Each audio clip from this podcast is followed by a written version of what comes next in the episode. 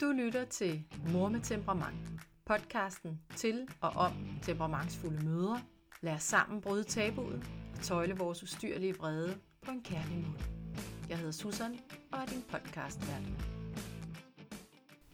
Noget, som jeg hører rigtig tit i den første samtale, jeg har med mine klienter og kursister, er, at, øh, at vi er fortvivlede at vi har prøvet rigtig mange forskellige ting, og nu siger vi, fordi jeg oplevede det faktisk også selv dengang, at jeg stod og, og blev enormt meget mere vred på min kære søn, end jeg egentlig brød mig om.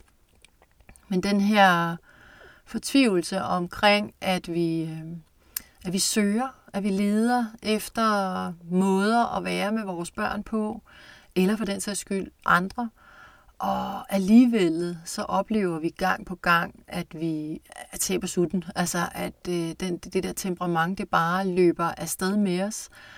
Og man står bare bagefter og er dybt øh, frustreret, vildt ked af det, øh, har mega dårlig samvittighed og sidder og tænker, at jeg er da bare et håbløst tilfælde. Altså, og, og det, altså lige præcis det her er jo også årsagen til, at mange med temperament tror og lander i den her, sådan er jeg. Det her kan vi ikke lave om på. Det her er jeg jo født med.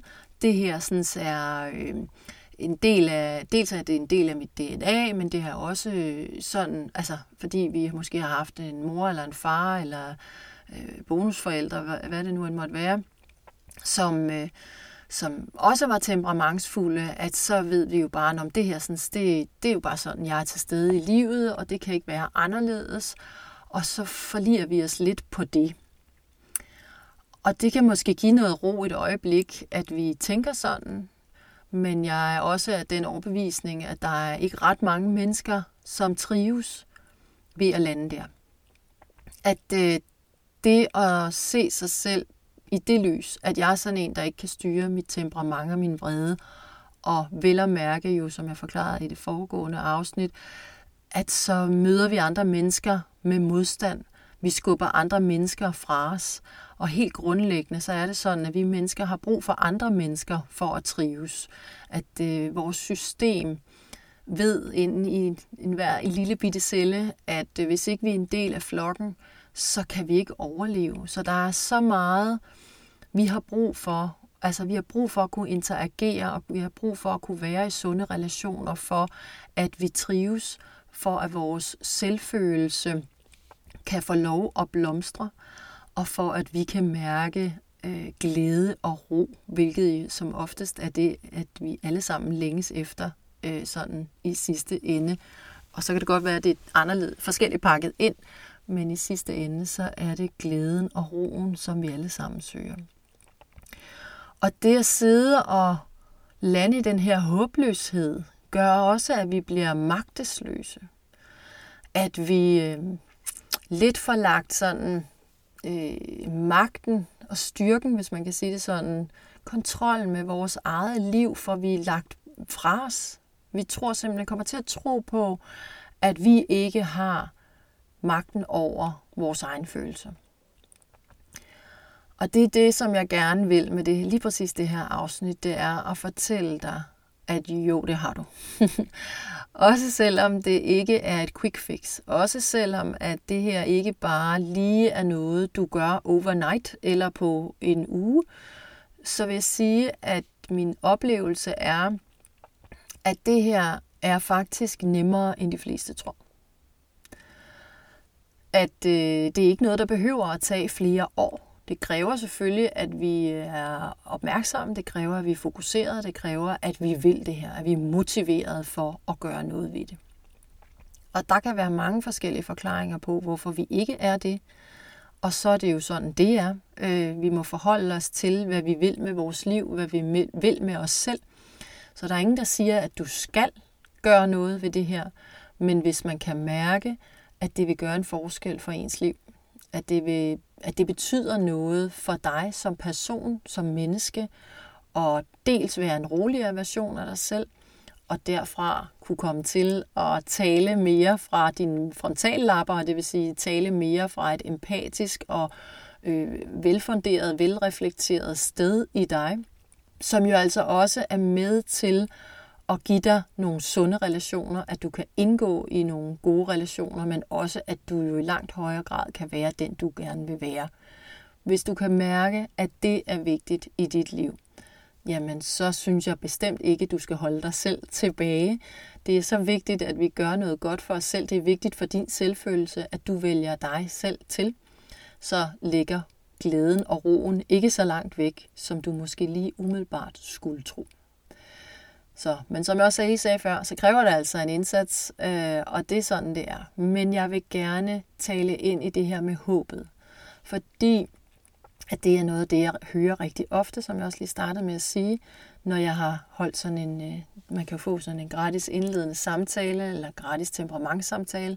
Behøver ikke at være indledende til noget, vi kan bare tage en snak, og den er du altid velkommen til at tage i øvrigt. Men noget af det, jeg hører der, det er, at, at, du, at, at dem, der får de her samtaler, får øjnene op for, at der er en vej at gå øh, jeg hører også nogle gange, at øh, man er fuldstændig blank. Altså, at vi tror, vi tror jo ofte, at vi skal have svarene selv, at vi selv skal kunne finde vejen, at det er svagt at bede om hjælp, at det er svagt at række ud, at det er svagt ikke at vide, hvad man skal, øh, eller at man er dum, fordi man ikke ved, hvad man skal. Og prøv at høre, hvis vi alle sammen vidste alt om alt her i livet, altså øh, så havde vi ikke brug for hinanden for det første. Øh, og så kan man jo synes, at det var dejligt, men det er det ikke. Altså, der er jo skabt mange forskellige mennesker, fordi at det er meningen, at vi skal kunne noget forskelligt, og vi skal være gode til nogle forskellige ting. Og jeg vidste heller ikke, hvad jeg skulle gøre. Jeg var også blank. Øhm, og, og så søger man efter bedste overbevisning nogle steder. Og jeg søgte øh, også hos, øh, hos alle familierådgiverne og pædagoger osv., og, så videre, og jeg fandt en masse gode værktøjer, men jeg fandt bare ikke værktøjet, som hjalp mig med rent faktisk at styre mit temperament. Og jeg følte lidt, at ja, jeg havde en masse gode værktøjer i værktøjskassen, men jeg kunne ikke rigtig nå at gøre brug af dem. Nogle gange kunne jeg selvfølgelig godt, men, men der var også de her situationer, hvor jeg bare ikke kunne nå det. Og så var det, at jeg faldt over en metode. Den er beskrevet af en øh, psykolog, der hedder William Davis. Og denne her metode er fantastisk. Og øh, jeg har videreudviklet på metoden, og derfor så er det den metode, jeg, når jeg underviser den her metode, så hedder den styr på temperamentet metoden. Og jeg vil egentlig bare lige ganske kort forklare dig, hvad metoden går ud på. Fordi når vi skal arbejde med vores temperament, så handler det i høj grad om at få en forståelse af, hvad er det egentlig, der foregår inde i vores lille knold i det sekund, vi bliver vrede. Altså i det øjeblik, eller det, det, det nanosekund, der ligger imellem, at nogen gør og siger noget, eller ikke gør, eller ikke siger noget, for det kan jo også øh, sætte gang i noget vrede, og så at vi reagerer. Og det kan føles, som jeg siger, som et nanosekund, eller et splitsekund, eller hvad du nu end øh, foretrækker at kalde det, men jo som i en forsvindende lille bitte øjeblik. Og at der ingenting sker derimellem. Og det gør der. Der sker faktisk rigtig meget derimellem. Og det skal vi blive øh, klogere på. Når vi bliver klogere på det, så får vi også lejlighed til at berolige forsvarsmekanismen. Og det er det, der er essensen i temperamentshåndtering. Det er, at, hvad skal man sige, at vi vinder det der, altså det der nanosekund, for vi udvidet til måske lige at blive til et sekund eller to sekunder, hvor vi lige kan minde os selv om, hvad det egentlig er, der foregår lige nu. Fordi det øjeblik, nogen gør eller siger noget, så er hjernen lynhurtig til dømme, hvad det er, der foregår, eller vurdere, kan du jo også kalde det, hvis vi skal sige det på en lidt pænere måde. Og i den vurdering, der får vi spændt ben for os selv på en måde, så vores forsvarsmekanisme bliver aktiveret. Og når forsvarsmekanismen bliver aktiveret, jamen så har vi tre valgmuligheder. Vi kan enten kæmpe, vi kan fryse, eller vi kan flygte. Og måske har du hørt mig sige det her før, men jeg har en helt sådan, øh, hvad hedder sådan noget, ikke videnskabeligt testet øh, tese om, at som temperamentsfulde, så har vores hjerne en forkærlighed for at gå i kæmpe mode. Og det vil sige, at vi finder flamkasteren frem og alle vores bedste våben, og selvom at den, vi står overfor, er et femårigt barn, så øh, får den for alle gardiner. Vi skal simpelthen have nedkæmpet øh, den der, det der væsen, der står over for os, kan man sige, og så giver vi den maks gas. Og så kan det godt være, at det ikke er sådan, din vrede kommer til udtryk, men at du bare bliver vred på en af alle de der mange måder, som jeg beskrev i det foregående afsnit. Så, men det er bare for at sige, at det er, det, vi, det er den der sådan, forsvarsmekanisme, som er hele kernen, havde jeg sagt. Altså, at vi gerne vil have den til ligesom at sige, huh, du må godt, du behøver ikke tage flammekasteren frem. Du behøver ikke at finde hele våbenarsenalet, øh, låse hele våbenarsenalet ud. Slap af. Og så får vi adgang til frontallapperne og al vores viden igen i det øjeblik, at vi ligesom kan berolige forsvarsmekanismen. Men for at kunne gøre det, så er vi nødt til at bryde mønstret. Og at bryde et mønster er ikke nemt, men det er nemmere, end du tror. Det vil jeg bare godt lige have lov at understrege. Jeg har set det her gjort så mange gange nu. Øhm, og jeg ved godt, at vi kan være alle sammen være udfordret på alle mulige øh, forskellige måder.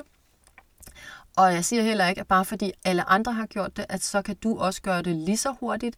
Men jeg siger bare, at hvis vi gør en indsats, så er der en helt reel sandsynlighed for, at du også lykkes med det og at det som sagt er set gjort også med mennesker, som er udfordret på rigtig mange forskellige parametre. Folk, som har alt muligt med i bagagen, øh, mennesker, som øh, øh, enten lider hjernetræthed eller depression, har jeg ligefrem også set, og det er ellers mennesker, hvor jeg, jeg ville tænke, det der kan ikke lade sig gøre, men det kan det. Så jeg er blevet forbløffet så mange gange nu, at jeg godt tør love dig, at det også kan hjælpe dig. Men det kræver at du er motiveret for det, og at du er åben for det.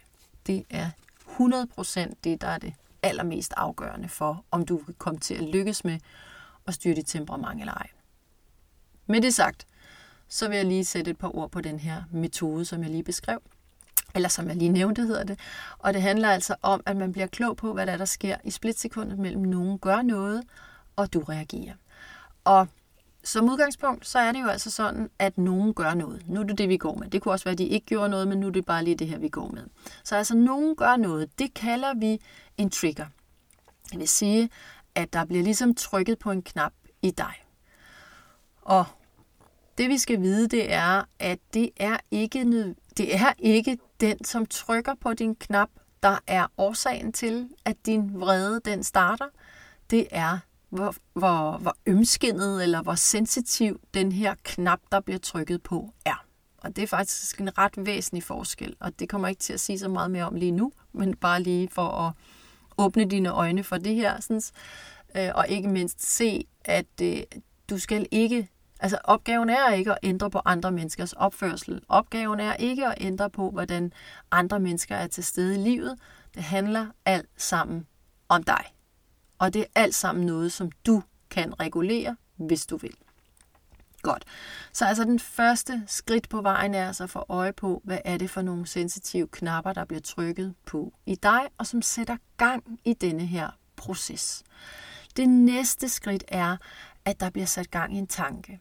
Altså vores hjerne vil til enhver tid forholde sig til det, vi bliver udsat for, og det, der så sker her, det er altså, at vores hjerne den har det med ikke altid at processe de der indtryk på en hensigtsmæssig måde.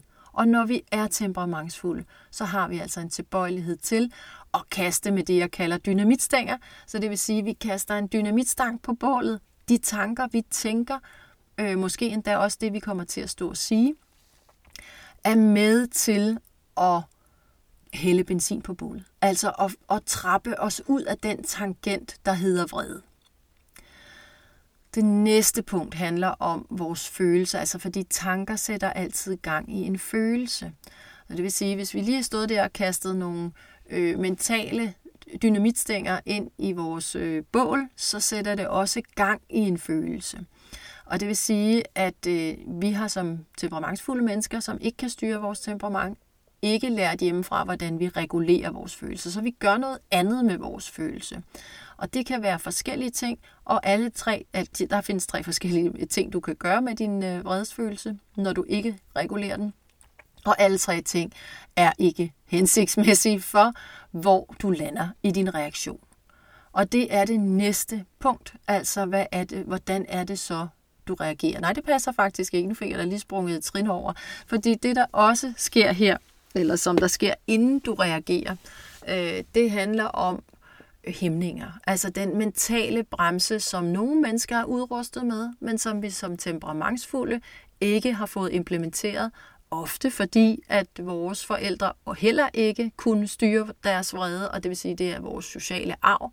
Jeg vil godt lige tilføje her, at der er nogen, som får etableret hæmningen. Det er vi ikke selv her over, om vi gør eller ej. Det kan være et lidt sværere punkt at arbejde med, men bevidstheden om det øh, er fin at have med, om hvorvidt jeg har en hæmning eller ej. Og så er det altså, at vi kommer til reaktionen, altså hvorvidt vi reagerer voldsommere, end situationen kalder på, og som vi en, en, også en, at vi selv bryder os om, eller om vi ligesom lander øh, på et mere reguleret sted. Og denne her proces skal vi altså blive kloge på. Det der også er med den her proces, det er, at vi, når vi dykker ned i den, kan se, øh, hvor vi rent faktisk måske får mulighed for at afkoble processen. Altså at vi simpelthen får mulighed for at afværge, at denne her proces overhovedet kommer i gang. Så der er sådan nogle helt håndgribelige veje at gå i forhold til i, altså, at, at, at undgå øh, de situationer, hvor vi bliver så vrede. Men tanken med den her, sådan, altså at blive sat ind i den her proces, handler altså om, at vi så der i situationen, når vi har, har altså virkelig blevet skarpe på den her proces og har været den igennem rigtig mange gange. Det vi skal vide her, det er jo, at vi er i gang med at træde nye stier i hjernen, og det tager noget tid at gøre fordi de gamle stier, de er virkelig trådt godt ned, og den, dem er vi vant til at gå af. Så hjernen synes, det er dejligt at gå den vej, fordi hjerner er sådan skruet sammen, at de gerne vil spare på energien. Så når jeg gør noget, jeg plejer, og som jeg er vant til, så skal jeg bruge lidt mindre energi, og det er skønt, synes hjernen. Så det kræver noget energi af os at vælge at gå en anden vej i en periode. Det er ikke ens betydende med, at vi kommer til at så bare gå den vej altid fremover, men der er en større sandsynlighed for, at vi gør det. Så vi skal holde det her ved lige øh, fra tid til anden, men når først vi ligesom er optrænet i det, så bliver det, altså, så bliver det nemmere og nemmere, så skal vi bruge mindre og mindre energi på det. Så, men det jeg vil sige var også, at det der så sker, når vi har gentaget det her mange gange for os selv, og vi har trænet det og øvet det, og blevet kloge på alle de her steps i den her proces, så sker der det, at vi i situationen lige kan minde os selv om, åh, det var også fordi, det var den her knap, der blev trykket på. Eller, uh, jeg skal lige prøve at lade være at kaste den der dynamitstang i bålet. Nu prøver jeg lige at tænke noget andet. Øh, og hvis vi kan mestre en af de to ting, så er det også sådan, at vi får beroliget vores forsvarsmekanisme. Og så er det altså, at vi jo, som sagt, som jeg også sagde før, så kan vi øh, lægge flammekasteren og nøglen til våbenskabet, og lige prøve at få øje på, hvad det er, hvordan det egentlig er, vi gerne vil være i den her situation i stedet for. Så det er sådan en ret håndgribelig proces, man skal lære for at styre sit temperament. Øh, og øh, det er muligt, som sagt, hvis motivationen og engagementet er der. Så jeg håber med denne her sådan, lille forklaring, at, øh, at du også kan mærke, at der er et håb også for dig.